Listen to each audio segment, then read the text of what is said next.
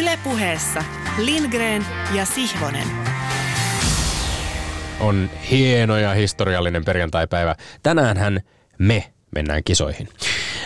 Hän pystyi juoksemaan pallon kanssa ilman, että nappulakenkien napit edes koskettivat kenttää. Kun hän lähti tosissaan liikkeelle, oli kuin liekit olisivat roihunneet kentän yli. Ja kun pallo lähti hänen jalastaan, no, sitä tuskin edes näki. Vain sen jättämän höyryvanan ilmassa. Ihme, ettei koko pallo ratkennut liitoksistaan. Nämä olivat isäni satuja ja kuulin kaikki ne ensi kertaa nukkumaan aikaan iässä, jolloin oli mahdotonta tehdä eroa kovan faktan ja leikkisen liioittelun välillä. Hän ei koskaan lukenut minulle. Lukemisen sijaan hän kuvaili jalkapalloilijoita ja matseja, joita oli, joissa oli nähnyt heidän pelaavan. Kentillä, joiden nimet olivat tuolloin minulle vain hatarasti tuttuja. Hampden Park, Villa Park, Wembley, Old Trafford, Hillsborough. Hän kuvaili otteluita selkeästi ja dramaattisin tehostein, joskus potkaisemalla näkymätöntä palloa tai ojentaen napakasti oikean kätensä nopeasti kuin liskon kielen, esittäen veskarin heittäytymistä maaliviivallaan. Isäni kertomana vedot viuhuivat maalia kohti mahdottomilta etäisyyksiltä ja epätodennäköisistä kulmista. Torjuntoja tehtiin elastisilla käsivarsilla ja sormenpäillä – tai syöksymällä uhrautuen uhkaaviin jalkoihin niin kuin vihreäpaitaiset maalivahdit olisivat heittäytyneet peittämään granaattien räjähdyksiä. Hän puhui kentistä, joista jotkut, oli, jo, joista jotkut olivat tehostettuja kuin Hampton Courtin nurmikot, kun taas toiset muistuttivat läpimärkiä kynnettyjä peltoja, joilla pallo piti hinata rangaistusalueelta toiselle käänsin huvikseni tässä tämän viikon jalkapallotunnelmissa tämän katkelman journalisti Duncan Hamiltonin kirjasta nimeltä The Footballer Who Could Fly, jalkapalloilija, joka osasi lentää. Sitä ei ole käsittääkseni suomennettu. Hän kertoo tässä kirjassa suhteesta isäänsä, kaivostyöläiseen, mieheen, jonka kanssa hänellä ei juuri ollut mitään yhteistä. Paitsi rakkaus jalkapalloon ja varsinkin isänsä omistautuminen suosikkiseuralleen Newcastle Unitedille. Kirja alkaa muuten omistuskirjoituksella, joka, tai omistuksella, joka kuuluu näin. To my father and to those fathers who understand that football is always better shared with their sons and daughters than watched alone. Eli suomeksi isälleni ja niille isille, jotka ymmärtävät, että jalkapallo on aina parempaa poikien ja tytärten kanssa jaettuna kuin yksin katsottuna. Mm, tämän ajatuksen voi laajentaa hyvin koskemaan muitakin kuin vanhempia tai heidän lapsiaan tänä päivänä. Urheilun seuraamisesta on helppo tehdä sosiaalista toimintaa silloinkin, kun otteluita katsoo yksin. Voi ö, vaikkapa kesämökillä katsotun Ruotsi-Saksa jalkapallon MM-ottelun aikana tai heti sen jälkeen jäädä kinastelemaan radiokollegansa kanssa siitä, kumpi ansaitsi voittaa – on monenlaisia sosiaalisen median kisakatsomoita, jotka ovat paikkoja, joissa voi jakaa omat reaktionsa otteluihin, niiden tapahtumiin, kaikkiin käsittämättömiin tuomioihin, draamaan, loppuminuutien jännitykseen. Voi tuutata vaikka caps lock-nappulaa pohjaan ja tuulettaa tai huutaa oman suosikkijoukkueensa maalia käytännössä koko maan halki. Omat riemunpurkaukset voi teoriassa raikua Helsingistä Utsjoelle, mutta mikään ei todista, tai mikään ei voita paikalla paikan päällä todistettua peliä, eikä varsinkaan paikalla, paikan päällä läheisten ihmisten kanssa todistettua peliä. Ja jos ei pääse paikalle, niin voi mennä kavereiden tai vanhempien luokse, voi katsoa telkkarista ottelua yhdessä tai kuunnella sitä radiosta ylepuheelta. Kuten tänä perjantaina voi kuunnella Suomi Liechtenstein peliä, virittäytyä sen historialliseen tunnelmaan. Tai voi matkustaa joillekin niistä lukuisista jättiskriineistä, joita ympäri Suomea täksi illaksi viritetään. Ja kun päätösvihellys soi, halatkaa. Halatkaa, jos Suomi menee kisoihin. Ja siinä hyvin epätodennäköisessä tapauksessa, että Suomi ei menisi kisoihin, halatkaa silti. Petteri, halataanko? Miksei halattaisi? Sillä me olemme Lindgren ja Sihvonen. Kyllä, ja me elämme siis hyvin historiallisia aikoja suomalaisessa jalkapalloilussa, eikö vain? Me elämme todella historiallisia aikoja ja tuo kuvauksisi siitä, että mikä on se urheilun kokemus, niin tuossa se oli jollain lailla, että tuskin sitä olisi, jos sitä ei voisi jakaa. Mm. Ja ehkä sitä ollaan nyt jakamassa ympäri Suomen niemen tänään.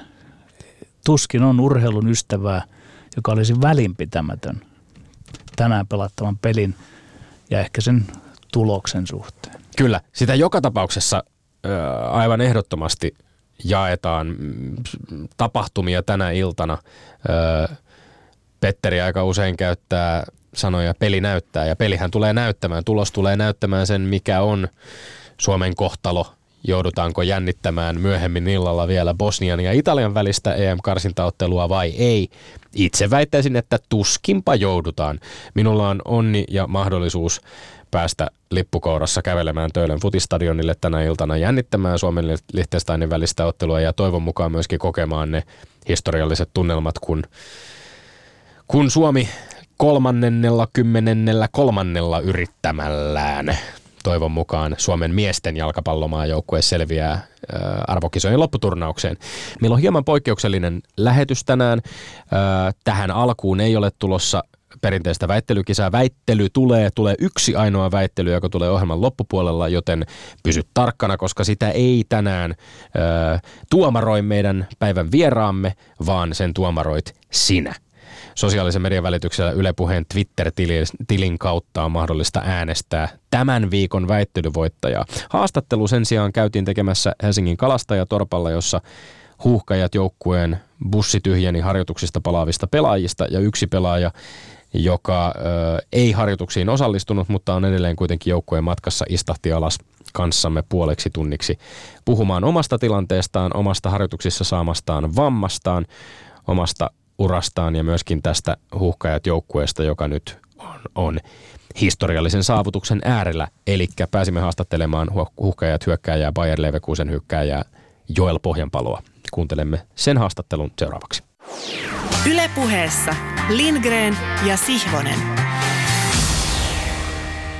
No niin, olemme saapuneet Kalastaja Torpalle. Huhkajien bussi kaarsi juuri pihaan treenien jälkeen ja bussista astui ulos myöskin jalka vähän paketissa ontuen Joel Pohjanpalo, joka oli joukkueen mukana harjoituksissa, mutta ei luonnollisesti kentällä eikä, eikä ole joukkueen mukana myöskään kentällä perjantaina, kun Suomi asettuu ratkaisevaan äh, historialliseen otteluun Liechtensteinia vastaan. Joel Pohjanpalo, tervetuloa Lindgrenin Sivosen vieraaksi. Kiitos Retta paljon. No, tätä äänitetään keskiviikkona ja, ja perjantaina on se H-hetki äh, Töölön jalkapallostadionilla. Me tiedetään, että, että sinä et siellä kentällä ole. Tämän tilanteen huomioiden, sun paluun kentille huomioiden edelliset ö, karsintaottelut maali Bosniaa vastaan, kaikki se fiilis, mikä siihen liittyy, niin kuinka paljon asteikolla yhdestä kymmeneen harmittaa, että et pääse perjantaina kentälle?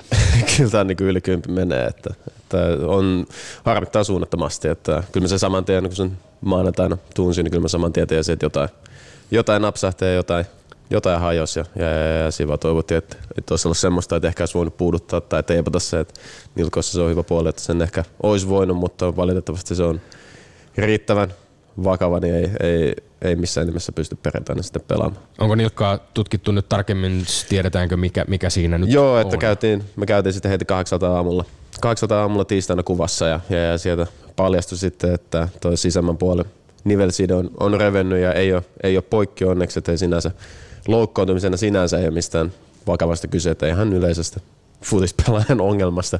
Tämä nilkka meni ympäri ja nivelside repesi ja ei, ei, ei, onneksi mennyt poikki, mutta kuitenkin sen verran vakavasti repesi, että, että ei, ei, ei teippaamalla viitti, viitti laittaa, laittaa kasaan, että, että sit jos se menee poikki, niin sitten on totta kai vakavasti kyse ja joutuu, joutuu ehkä mennä leikkauspöydän kautta, mutta, mutta totta kai harmittaa suunnattomasti, että ei, ei, pysty, ei pysty sitten perjantaina pelaamaan.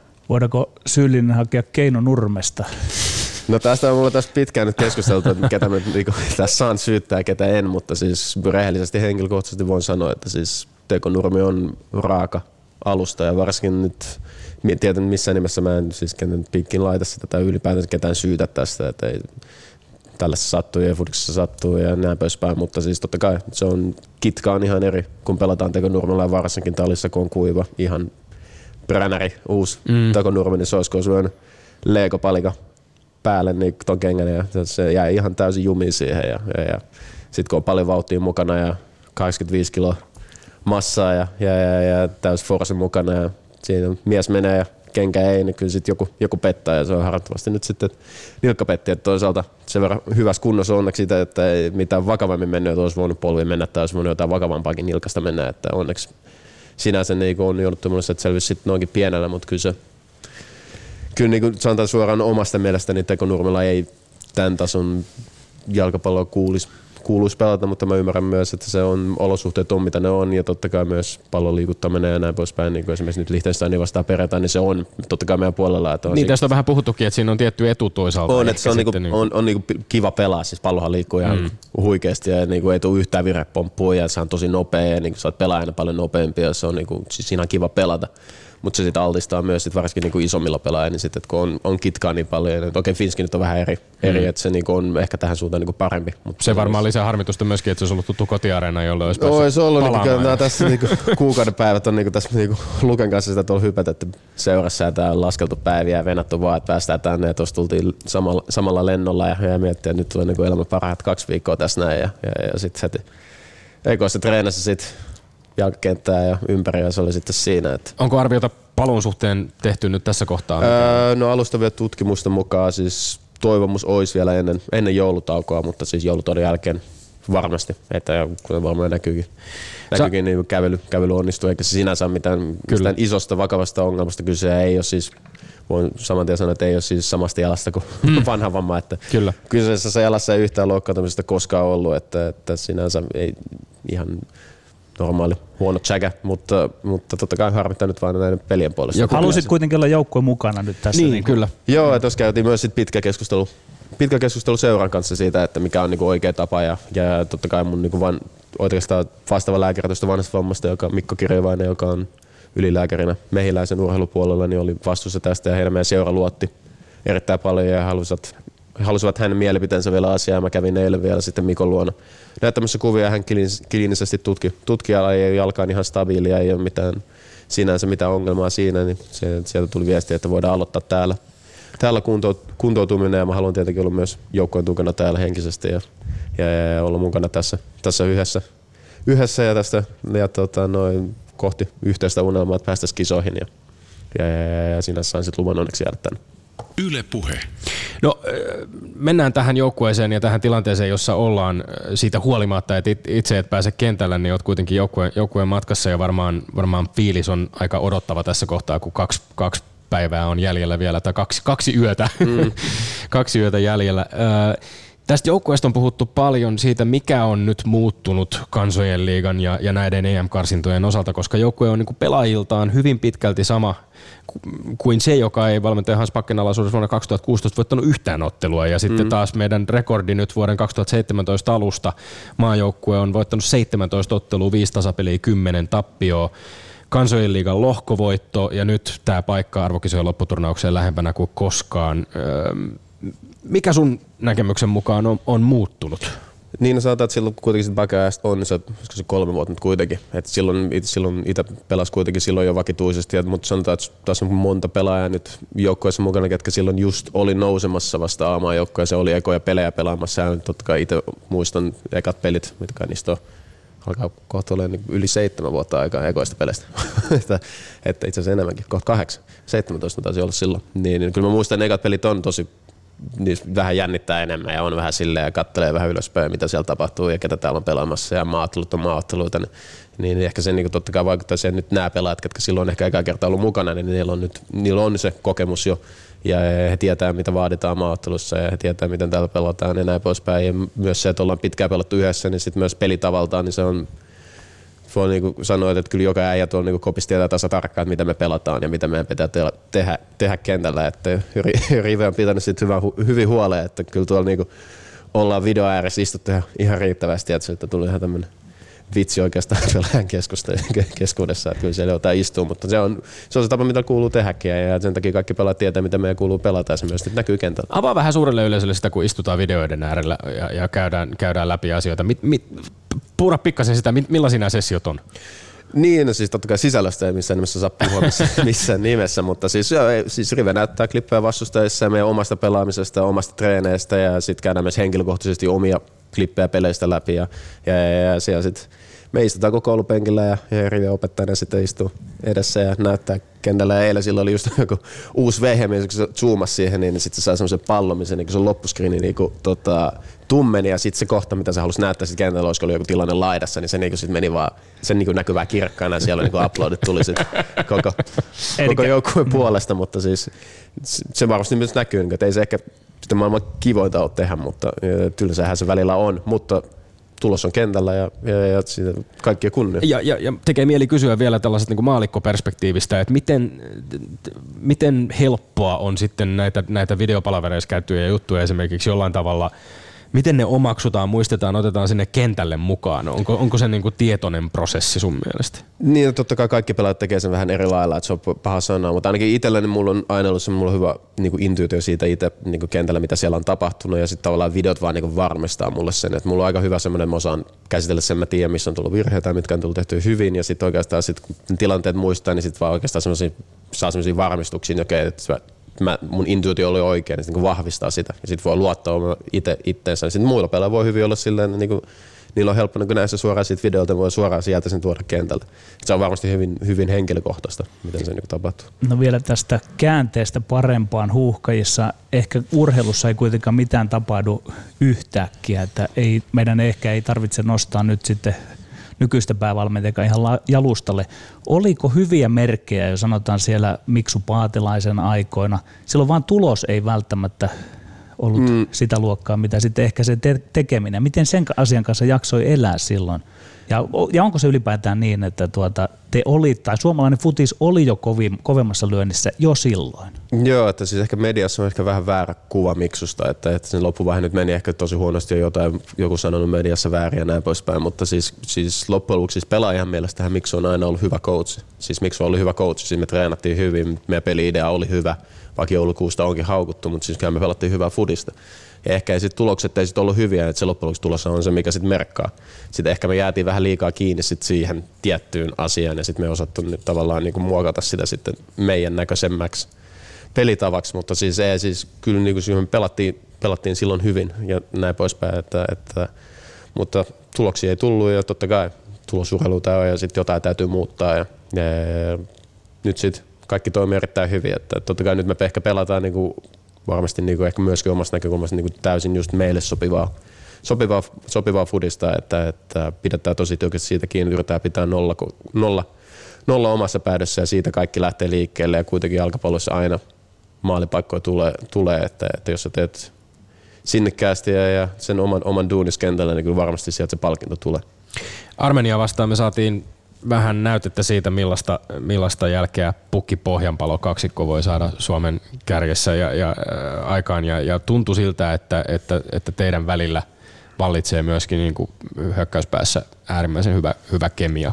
Kuvaile Joo, vähän että, sitä pelaamista Teemo Pukin kanssa. Joo, että totta kai se Bosnian pelistä tuli itse heti maalitettu, mutta siinä ehkä niinku hyökkäyspelaamisesta ei niinku tavallaan niin paljon, peli, peli ratkaisi rehellisesti jo aika nopeasti. Sehän oli eka puolen jälkeen sehän näytti jo siltä, että okei, tässä pitää paljon muuttuu, jos me meinataan pisteitä saada. Ja me yritettiin, yritettiin saada sitä 2-1 kavennusta ja sitten se tuli se kolmas ja sitten sinänsä, mutta se Armenia pelissä varmasti kaikki huomasi, että niinku Temen kanssa me niinku, totta kai ollaan Maikkoissa pelattu usein, mutta nyt molemmat on kuitenkin pelaajana nostanut omaa tasoansa vielä siitä, mitä oli ehkä pari-kolme vuotta sitten ja, ja, ja, ja se niinku näkyy kentällä ja tavallaan me kuitenkin täydennetään tosi hyvin ominaisuuksilla me toisiimme, että me ollaan että tavallaan niin kuin me ollaan, ollaan molemmat nopeampi, nopeita pelaajia, mutta Teme ehkä, niin kuin, sit kun otetaan niin kuin se eka 10-20 metriä, niin Teme on tosi, tosi räväkkää, on tosi hyvä juokse pystyä ja sitten taas mä oon tosi, tosi vahva ja tosi kaksikamppailussa tosi, tosi kova pelaaja ja tavallaan ne, sitten taas niin ne tukee toisiinsa, että tavallaan Toprain on vaikea niin puolustaa, kun ne tietää, että on niin kaksi pelaajaa, jotka on molemmat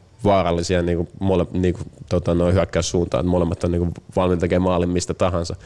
Ja, ja silloin ne pystyy tavallaan, niin kuin, joutuu molemmat ottaa meidät kiinni ja sitten tavallaan se niin kuin tukee, tukee hyvin toisensa. Me löydetään hyvin toistamme kentällä ja, ja on niin kuin hyvä luotto. Niin me tiedetään hyvin omi, omat ominaisuutemme, me tiedetään hyvin toisten ominaisuudet, me tiedetään miten, mä tiedän taas tarkkaan, miten Teme haluaa. Esimerkiksi siitä on varmasti hyvä osoitus se maali, minkä Teme teki. Kyllä, ja sun syöttö siihen, eli semmoinen intuitio, intuitio myöskin siitä, mitä toinen tekee. No, että tavallaan mä tiesin saman tien, kun pallo tuli, että sieltä aika nopeasti, ja sen varmasti videossa näkee, että mä nopeasti vaan käännyn ja syötän sen siitä välistä. Että mä vaan näen, että niinku että on hyvä väli. Ja mä tiesin, että me, niinku, se on Temen tehtävä juosta. Sitten jos mä syötän siellä Temeen juokse, niin sitten se on Temen vika.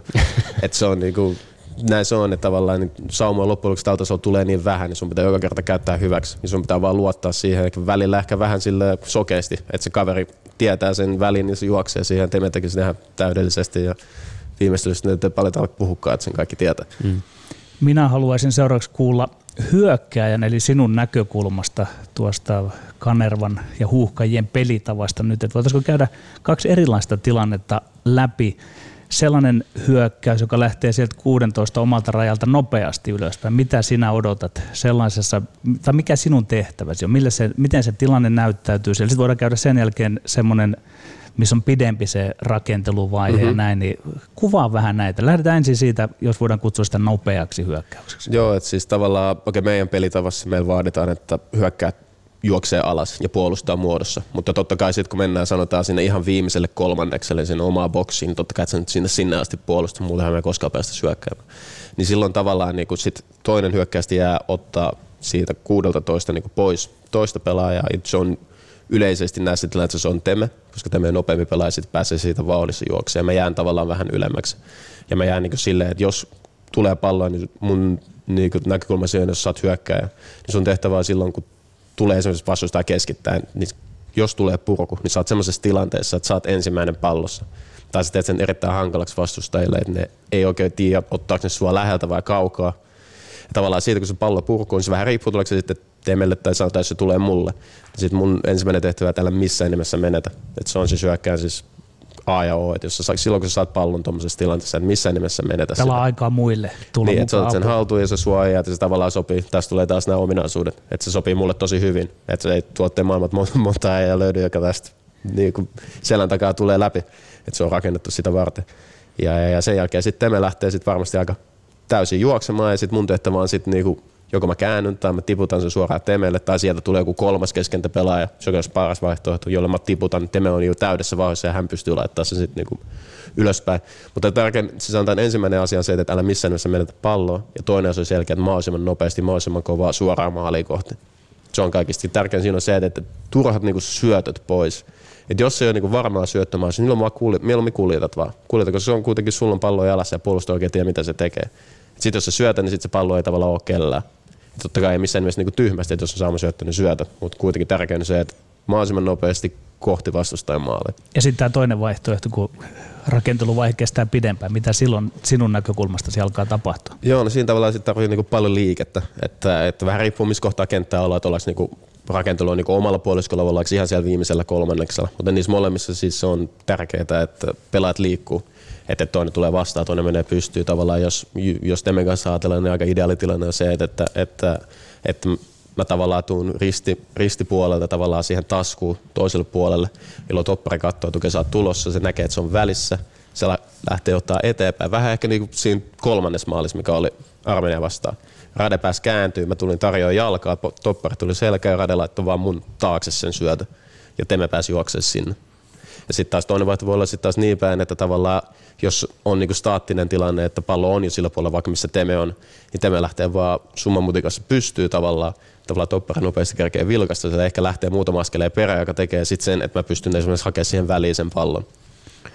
Tapa katsoa, loistava, loistava analyysi, tapa katsoa pelejä kiinnostaa silloin, kun ei ole kentällä mukana. Nyt kun sä kuvaat näin tarkkaan sitä, että mikä sun rooli on erilaisissa tilanteissa kentällä, perjantaina, kun et ole kentällä tai, tai Leverkusenissa, jos vaikka katselet pelejä vaihtopenkin puolelta, peilaat sitä aina sen kautta, että mitä sä itse tekisit niissä tilanteissa? Joo, totta kai sitä aina katsoo, että mitä, miten sitä tulisi tekemään, mutta se on pakko sanoa, että siis että tota, no, et kun sä katsot kentän peliä, niin peli näyttää ihan eri. Jos sä oot korkealla katsomassa, se pelihän näyttää suhteellisen silleen, että hitto, miksi sä et syöttänyt tuolla tilaa, miksi sä et syöttänyt tonne siellä tilaa. Se näyttää vähän hitaa, mutta ehkä kentän siitä tasolta sit se nopeus tulee ilmi. Mutta silloinkin se on niinku helppo lukea. Et mieti sitten, kun sä menet sinne kentälle ja sulla on pulssi 180, niin yritä nyt tehdä siis se oikea vaihtoehto, niin, tai se oikea ratkaisu. Ja niin kuin, että meepäs juokset tuossa muutama spurtti ja sitten lähdepäs laskemaan matikkaa, niin ei se nyt ihan niin helppoa siinä kohtaa. Et se on niin kuin sama asia, että se on niin kuin, se pitää ymmärtää, varsinkin pelin lopussa. Sen takia pelin lopussa tulee paljon virheitä. Koska pelaajat on väsyneitä, niin se on ihan luontevaa, että siitä tulee, tulee virheitä tehtyä vääriä ratkaisuja ja näin poispäin. Näin poispäin, mutta, mutta totta kai sitä aina katsoo sieltä ja sitten niitä yrittää niin kuin saada automatisoitua itselle. Yksi maajoukkueeseen liittyvä kysymys vielä tekee mieli kysyä tosiaan Bosniaa vastaan kavennusmaali lokakuussa ja silloin taisi olla edellisestä maajoukkueessa tehdystä maalista kaksi vuotta ja kolme päivää kulunut aikaa. Siinä oli pit, pitkä tauko välissä, sulla on maajoukkueessa tehtyjä maaleja seitsemän A-maajoukkueessa. Ähm, maajoukkuepelejä on pelaajan kannalta loppujen lopuksi uran aikana suhteellisen vähän, että ne mm. kaikkein kovimmat, kovimmat maajoukkuepelaajatkin, tai jotka, jotka meillä on, Jari Litmanen johtaa kaikkiaan aikojen maalitilastoa 32 maalilla, mm. ja tekee mieli kysyä, että tuntuuko niin maalinteko maajoukkuepaidassa kovin erilaiselta kuin miltä se tuntuu öö, Totta kai pelejä tulee vähemmän ja saumoja tulee vähemmän, mutta siis tuohon niin pakko sanoa, että niin kuin tässä sanotaan Riven aikana, mä oon varmaan tehnyt seitsemästä maalista kuusi maalia Riven aikana ja sanotaan, että edellisen kymmenen peliä, niin niistä maaleista on varmaan siis ainakin puolet, jos mä en ihan väärin muista. Ja tavallaan peleissä ei tossakaan ollut. Olisiko mä tuossa välissä pelannut, oli se Makedonia peli, mm. mä, missä mä loukkaannuin ja sitä edellinen peli oli Viropeli, mutta sitä ennen sitten olikin Turkkipeli, missä mä teinkin maan. Kyllä, siis tässä oli nimenomaan tämä pitkä loukkaantuminen välissä, että ei se niinku sinänsä niinku ajallisesti, että niinku totta kai niinku, tämä niinku, henkilökohtaisesti ja maalivire niinku on vaan noussut tänne päin nyt, kun on vaan ollut mukana enemmän ja totta kai Miksu aikana tultiin aika paljon vaiheesta sisään, mikä vaikutti ja nyt sitten Bakeneriven aikana ollaan aika, aika paljon niinku pelattu avauksessa käytännössä pelistä toiseen. Se mm. totta kai se niinku helpottaa myöskin sitä. Mutta totta kai se on niinku aina eri, että tuolla pääsee pelaamaan kaksi kertaa viikossa tai viikosta toiseen täällä pääsee pelaa kerran kuukaudessa pari peliä, että se on niinku ihan, totta kai se on ihan eri. Täysiverisellä maalintekijällä on tavallaan lupa olla pettynyt voitoottelussa, jos ei ole itse tehnyt maalia. En tiedä, mitä olet mä, tästä. Mä, mä, mä komppaan sataprosenttisesti. Kyllä, niin, hyvä. No Mikael Forssell sanoi aivan kyllä, samaa meidän kyllä, lähetyksessä aikana. Joo. Ja siitä päästään sitten eteenpäin, että onko tässä ero seurajoukkuessa ja maajoukkuessa, että äkkiä ajattelin sen, että, että maajoukkuessa se voitto on sitten ehkä. Kyllä, kyllä se, kyllä se niin kuin sanotaan varmasti niin kuin on Suomen maailmanjoukkoja. Me ei ole koskaan oltu kisossa. Nyt ollaan todella lähellä. Ja niin kuin, totta kai se on niin kuin täällä siis pelataan maallemme ja tämä on niin kunnia-asia. Tämä ei ole meidän työ, tästä meille ei makseta. Tämä on no okay, jotain mm. bonuksia, mutta siis käytännössä täällä me ollaan niin kuin vain edustamassa maatamme. Niin totta kai siinä on eri merkitys, että silloin pitää vähän niin kuin laittaa se, se sinne sivuun. Seurassa on ehkä vähän eri. Se on niin kuin eri asia, se on sun duuni. Niin, kyllä siinä on ehkä snadia, mutta kyllä mun on pakko sanoa silti, niin että esimerkiksi Armenian pelissä on varmaan yksi parhaista peleistä, mitä okei, jos otetaan loukkaantumisen pois, niin yksi mm. parhaista peleistä on koskaan pelannut. Et, niin kuin, että pelaaminen sujuu tosi hyvin. Mutta kyllä mä olisin mielelläni yhden niistä maaleista niin itse tehnyt. Että se on pakko vaan sanoa. Että sit se olisi ollut niin ihan tip-top. Että jos nyt on niin 9 10, niin sit se olisi ollut 10 10. M- miten vaikeaa on ollut huhkajien miehistössä, äh, kuten tässä nyt olette taas koolla, niin, niin olla menemättä asioiden edelle tai jotenkin pidätellä sitä äh, innostusta sen, sen asian äärellä, että tässä on mahdollisuus 32 epäonnistuneen karsinnan jälkeen, jossa Suomi, Suomen mm. miesten aamajoukkue ei ole selvinnyt EM- tai MM-kisojen lopputurnaukseen, niin 33. kerta on nyt käsillä ja te olette niin lähellä. Mm. Niin pystyykö sitä, on, onko se inhimillisesti mahdollista olla vähän niin kuin jo fiilistelemättä sitä mahdollisuutta? Joo, siis mun mielestä ylipäätään tuo peli pitäisi niin kuin lähteä sillä. Mä tiedän varmasti yksikään pelaaja tässä jengissä ei missään nimessä ylimielistä tuo peli. Kaikki tietää, että Foodista ja kaikki tietää, että vaikka kyseessä onkin vaan Liechtenstein, niin kaikille voidaan hävitä ja kaikki vastaan voidaan pelata tasan. Ja sen mä tiedän, että se ei kuulu oikeastaan kenenkään niin kuin imakoon täällä pelaajista, että lähtisi ylimielisesti otteluun. Et enemmänkin meidän pitää varoa sitä, ja tuossa ollaan siitä myös puhuttukin, että ei lähdetä liian varovaisesti missään nimessä. Meidän pitää niin kuin rintarottelu, niin kuin Teme sanoi, että me voitetaan toi matsi. Että se on siis, me puhutaan kuitenkin, että siis ihan rehellisesti on, Liechtenstein on me, me ollaan parempi jengi, me pelataan parempaa fudista, me pelataan tekiksellä lonkerosäässä, tuolla on varmaan plus yksi astetta lämmintä.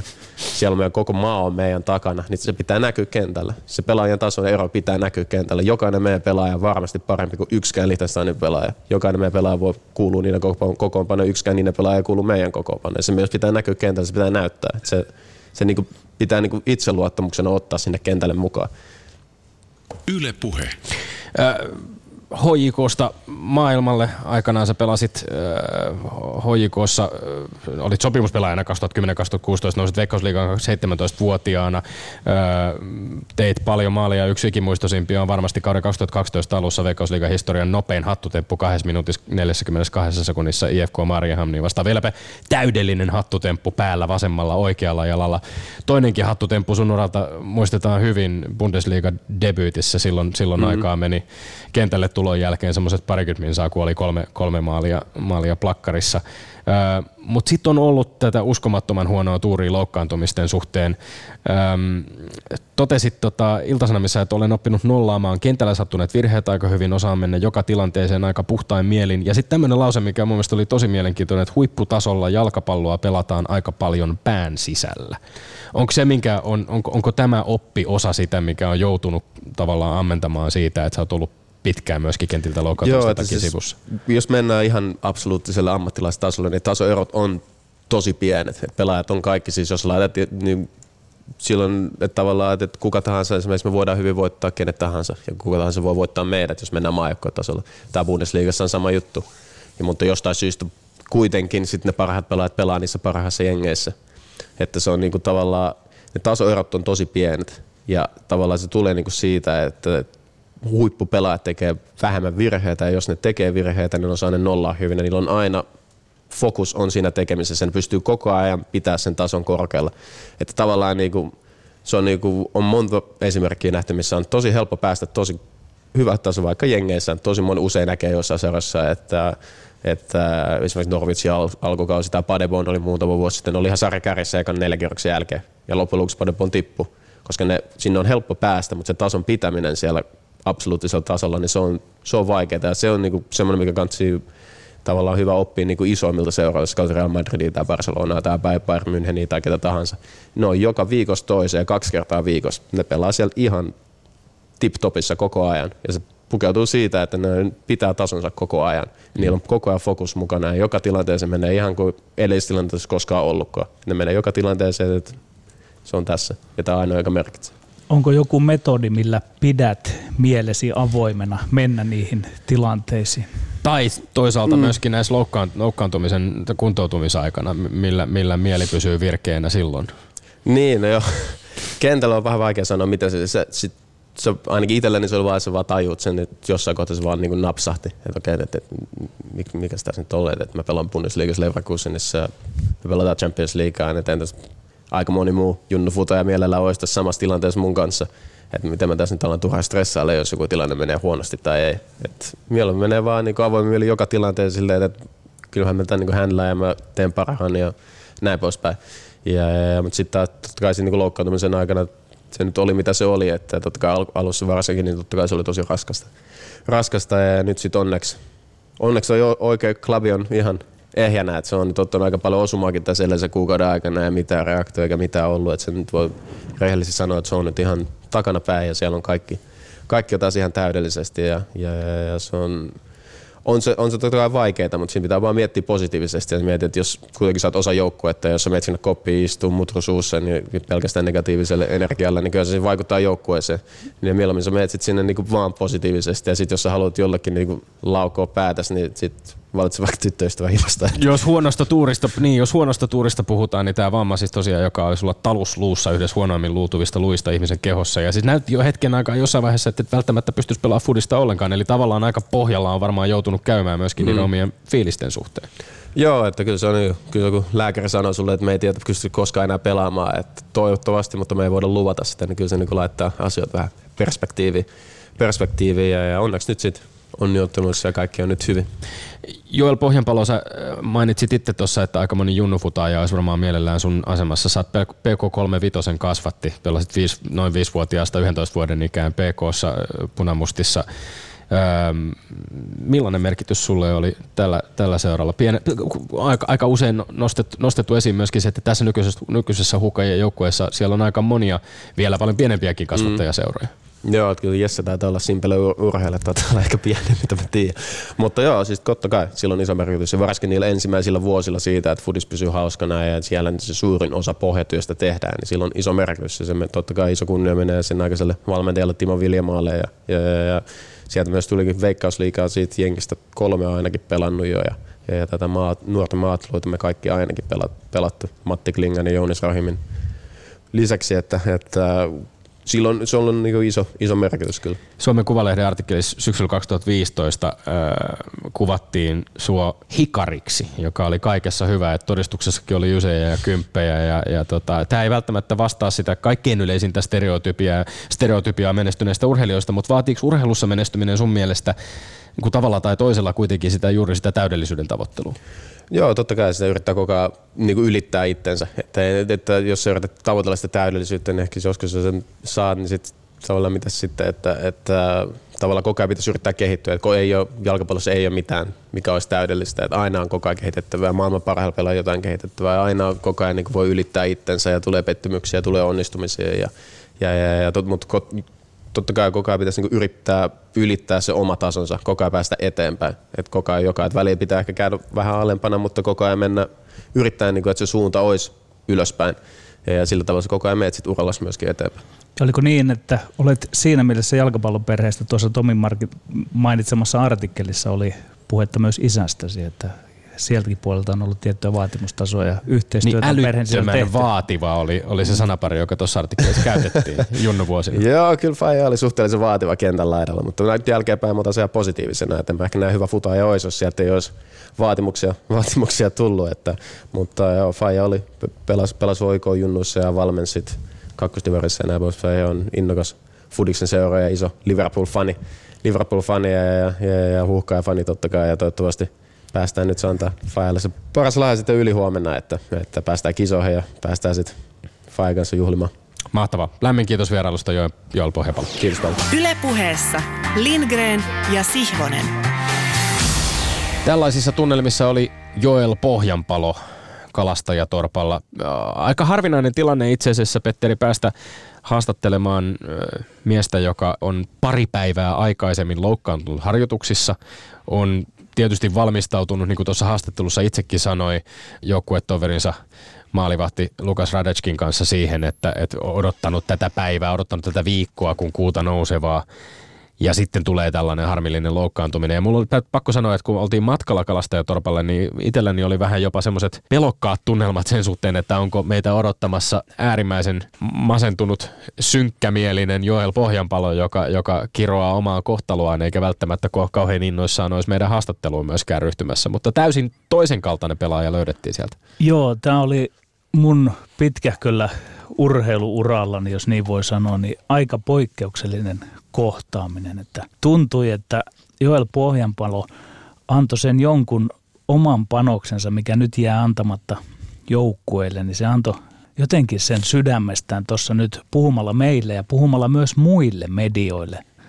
Hän oli jonkunlaisessa sellaisessa kuitenkin tilassa, jossa hän eli edelleen todeksi sitä joukkuetta. Hän ei ollut päästänyt millään lailla irti siitä osallisuudestaan ja ja se oli vahva kokemus kuulla ja todistaa siitä, että se silmä tavallaan paloi ja hän paneutui edelleen sille ikään kuin joukkueen asialle kaikesta huolimatta. Koska kyllä siitä hänestä se tuskakin näkyy, että voihan se nyt kuvitella, että, että kun se vihdoin nyt olisi se tarjolla ja hän saisi osallistua siihen peliin, mutta aivan, jos urheilusuorituksia voi kehua, niin tuota haastattelua ja hänen suoritustaan siinä, niin sitä voi todella kehua. Kyllä, ja, ja siis voi, voi kyllä kuvitella, että jos suomalainen jalkapalloilija joka vielä on hyökkääjä, joka on tottunut maaleja tekemään, niin, niin voi kuvitella, että jos yhdessä ottelussa haluaisi maalia olla tekemässä, niin varmaan siinä ottelussa, joka historiallisesti siivittää Suomen kohti EM-kisojen lopputurnausta, niin siinä ottelussa aivan varmasti haluaisi olla mukana. Toisaalta ehkä tässä, tässä myöskin, kun saatiin kuulla tarkalleen Joel Pohjanpalon nilkkavamman luonne, se, että kyse on jos nyt voi sanoa vain nilkan nivelsiteen repeämästä e, e, siitä, että nivelsiteet eivät ole katki poikki. tilanne on sillä tavalla toiveikas, että hän, hän, hän tosiaan niin kuin totesi, niin, niin kyse on vielä jalasta, jossa ei ole aikaisemmin loukkaantumisia ollut ja ja on varmaan ehtinyt tässä, oli varmaan ehtinyt jo muutaman päivän aikana myöskin totuttautua siihen ajatukseen, että hän kyllä varmasti kuntoutuu tuosta vammasta aika nopeasti. Takana on tietysti niin kuin äärimmäisen synkkä ja, ja, ja, ja vaikea pitkä loukkaantumiskierre ja, ja, ja vaikea kuntoutuminen paljon paljon pahemmasta vammasta, että ehkä sen rinnalla sen tuoman perspektiivin myötä myöskin tämä hänen nykyinen tilanteensa ei ollut sellainen, että siinä olisi kauheasti syytä vajota mihinkään kovin suureen synkkyyteen. Joo, ja oli hieno kuulla, että hän on tietyllä lailla hyödyntänyt kaikkia näitä loukkaantumishetkiä sitten pohdiskelemalla uransa ja ikään kuin ammentamalla niistä ja jotenkin tuntuu, että kyllä tästäkin vammasta nyt sitten toivutaan ja aikanaan jos ja nyt kai pitää ja uskaltaa sanoa, että kun huuhkajat menee EM-kisoihin, niin hän on siellä kyllä sitten valmis antamaan Kun? Pet- Petter, oliko, oliko, meinasiko vähän lipsahtaa jo sellainen Et ei edes oikein odoteta, että peli näyttää. No onhan vastu, vastus on tietysti sellainen, että sen pitäisi kaatua päivänä kuin päivänä. Ja, ja itse asiassa tällä viikollahan myöskin esimerkiksi Teemu Pukki median edessä teki hieman poikkeuksellisesti, kun hän vähän niin kuin lupasi että huuhkajat hoitaa tämän pelin. Me hoidetaan tämä. Voin, luvata, voin, sen, voin sen luvata.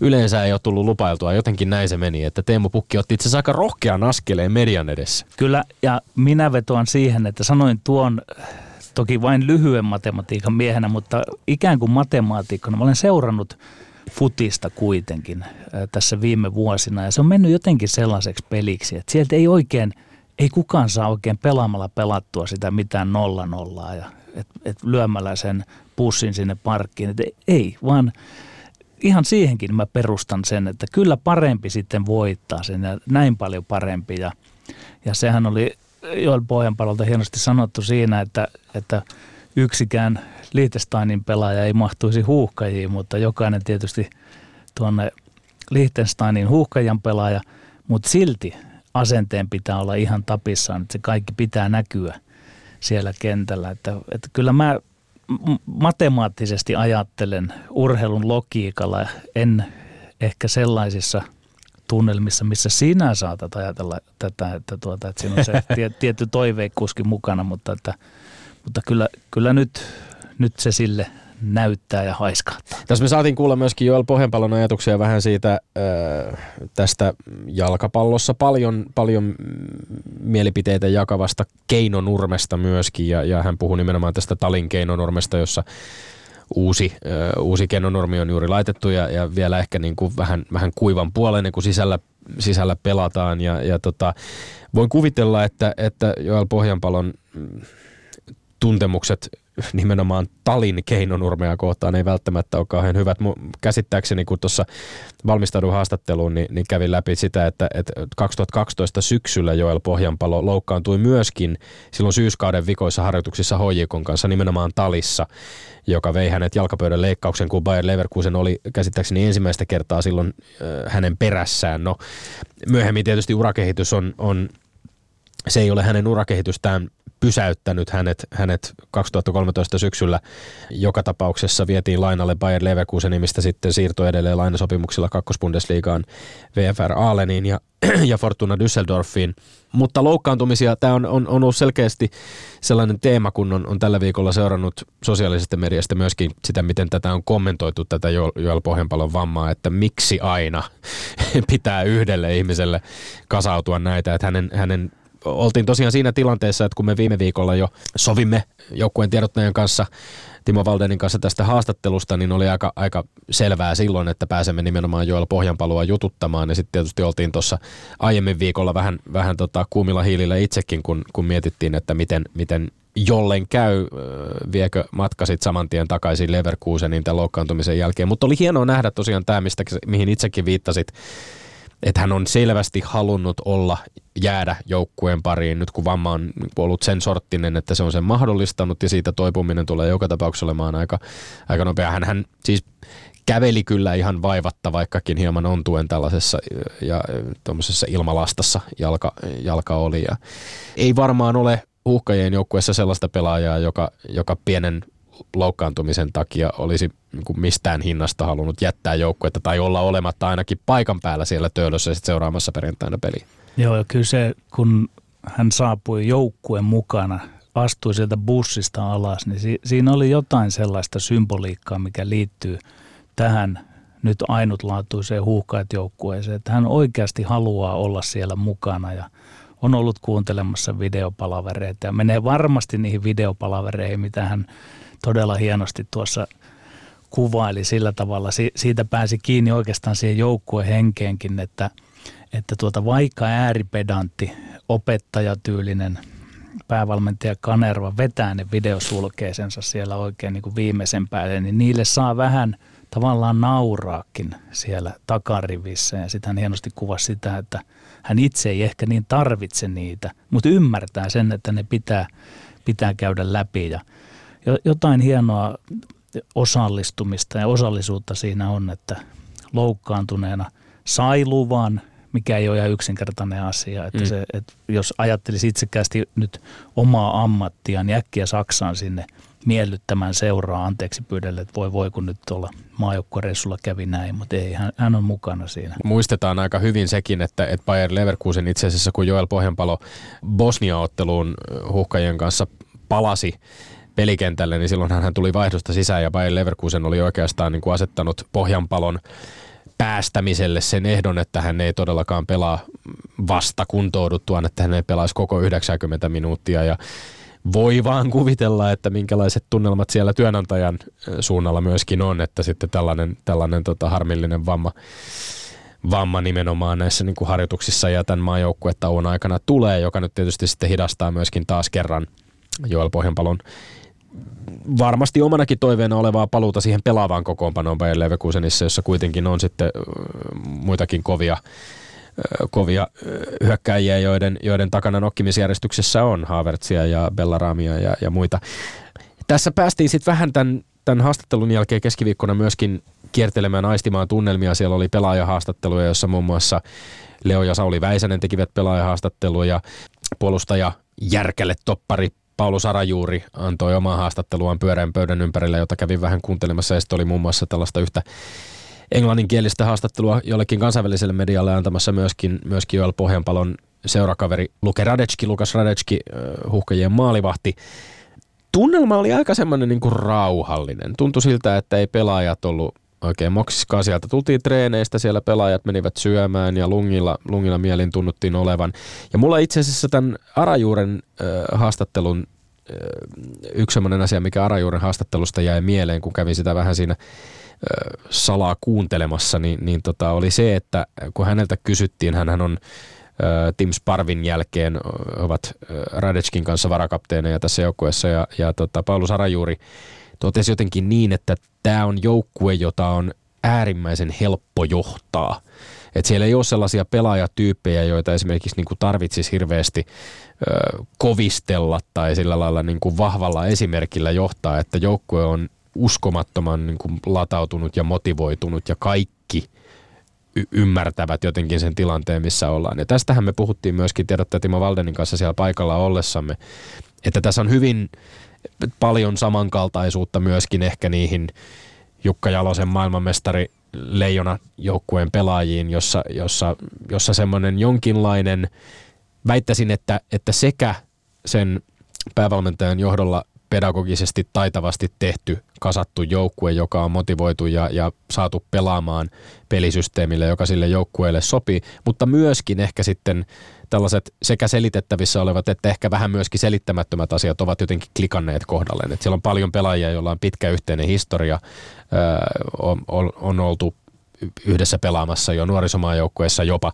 tosiaan siis Rive Kanervan johdolla ja, ja tota, että tämä kaikki on jotenkin jotenkin nyt klikannut tämän nimenomaan tämän, tämän kyseisen hukkajajoukkueen kanssa. Joo, jos vetelee yhteen jo yhtäläisyyksiä leijoniin, maailmanmestaruuden voittaneisiin leijoniin, niin tietty tämmöinen altavastaaja-joukkue mentaliteetti, se, se on ikään kuin fakta tuosta. Sitten mä mietin sitä yleistä tunnelmaa. Ja tähän, niin. Sori, puutun tähän nopeasti Joo. vaan, että tämä on nyt kiinnostavaa, että tämä altavastaajajoukkue on nyt sitten tilanteessa, jossa selvänä ennakkosuosikkina pitää hoitaa se ratkaiseva Kyllä, ottelu. ja seuraava lauseeni, virkkeeni, virkkeet olisivat liittyneetkin tähän, että kuitenkin minulle syntyy semmoinen tunnelma, että tämä joukkue ymmärtää sen historiallisenkin painolastin, mikä suomalaisen jalkapallon ympärillä on ollut, että sitten kuitenkin viime hetkellä on menetetty aika monta kertaa radikaalilla tavalla jotain, mutta tähän on nyt reagoitu jollain lailla sillä rauhallisesti.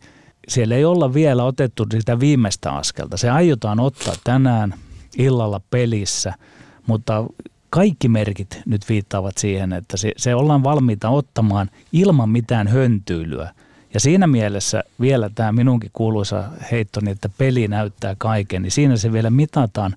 Mutta siellä ei oltu menty asioiden edelle. Ei tähän Pohjanpalo mun mielestä kommentoi hyvin, hyvin kypsästi ja viisaasti, kun sitä kysyttiin häneltä, että miten joukkue on onnistunut, onnistunut siinä, että ei mennä asioiden edelle. Ja siinä varmaan just nimenomaan Rive Kanervan öö, viilipyttymäinen olemus. Kuulin, kun Lukas Radetski tässä kansainvälisessä haastattelussa, jota hän teki, niin myöskin viittasi nimenomaan Rive Kanervan siviiliammattiin opettajana.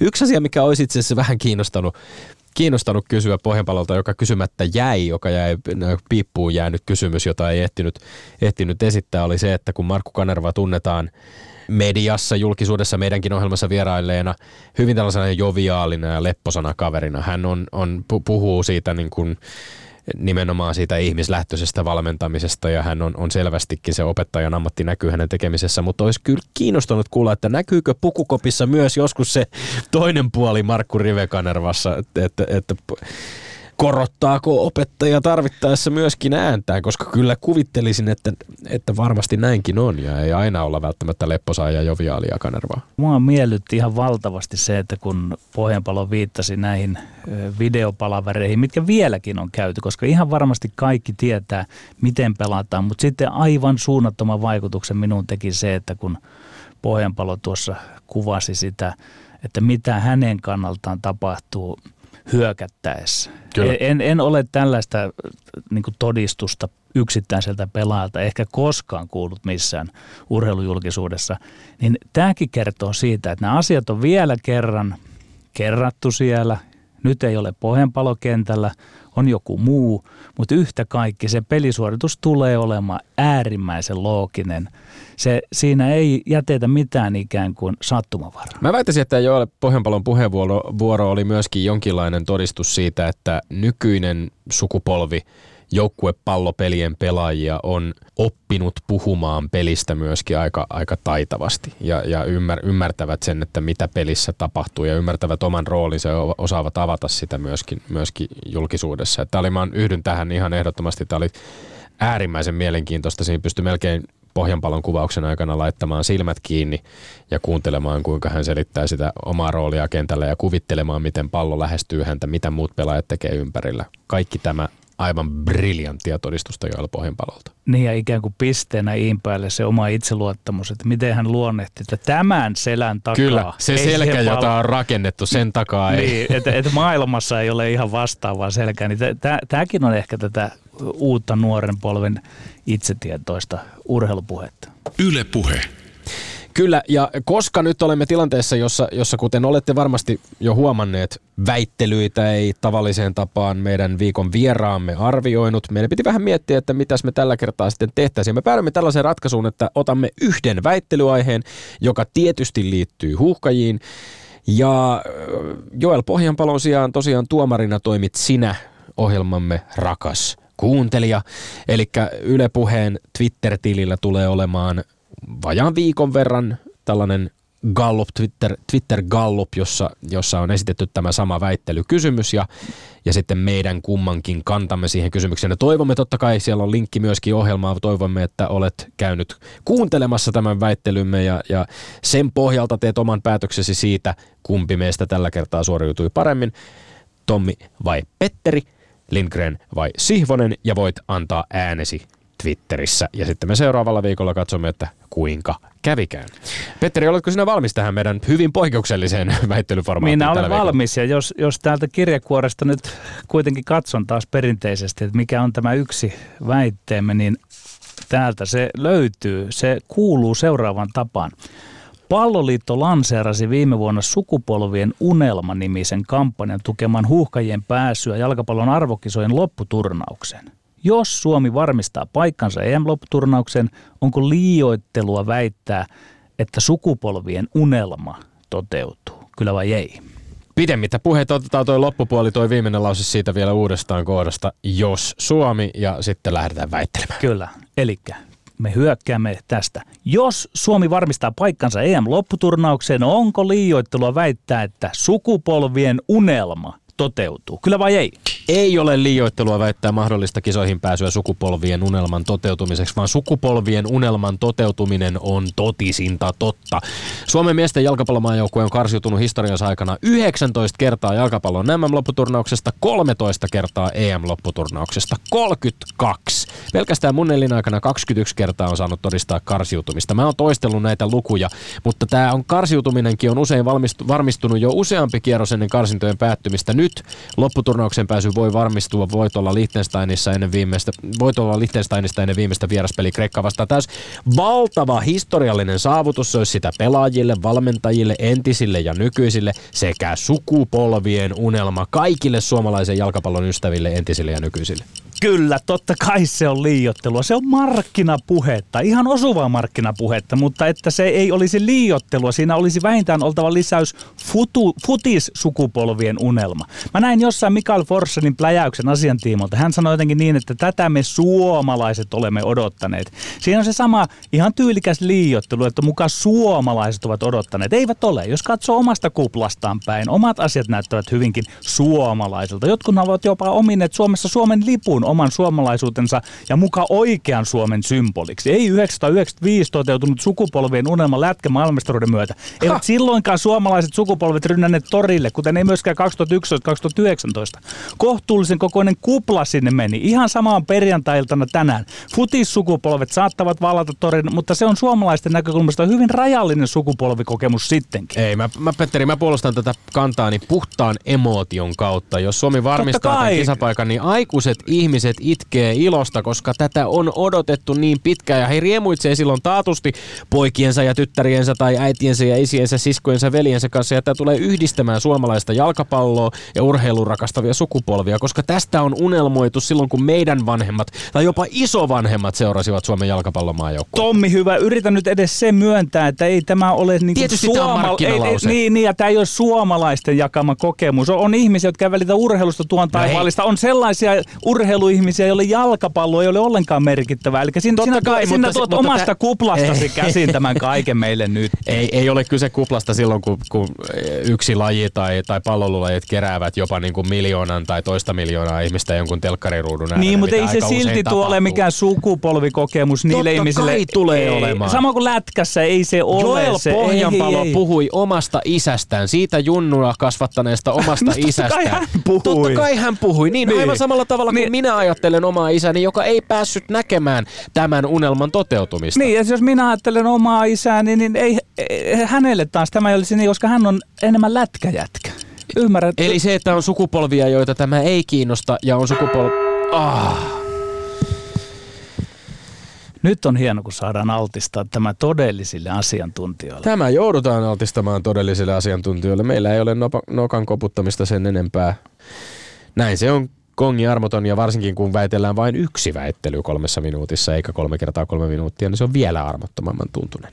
Toivottavasti tänään illalla perjantaina Töölössä käy hyvin.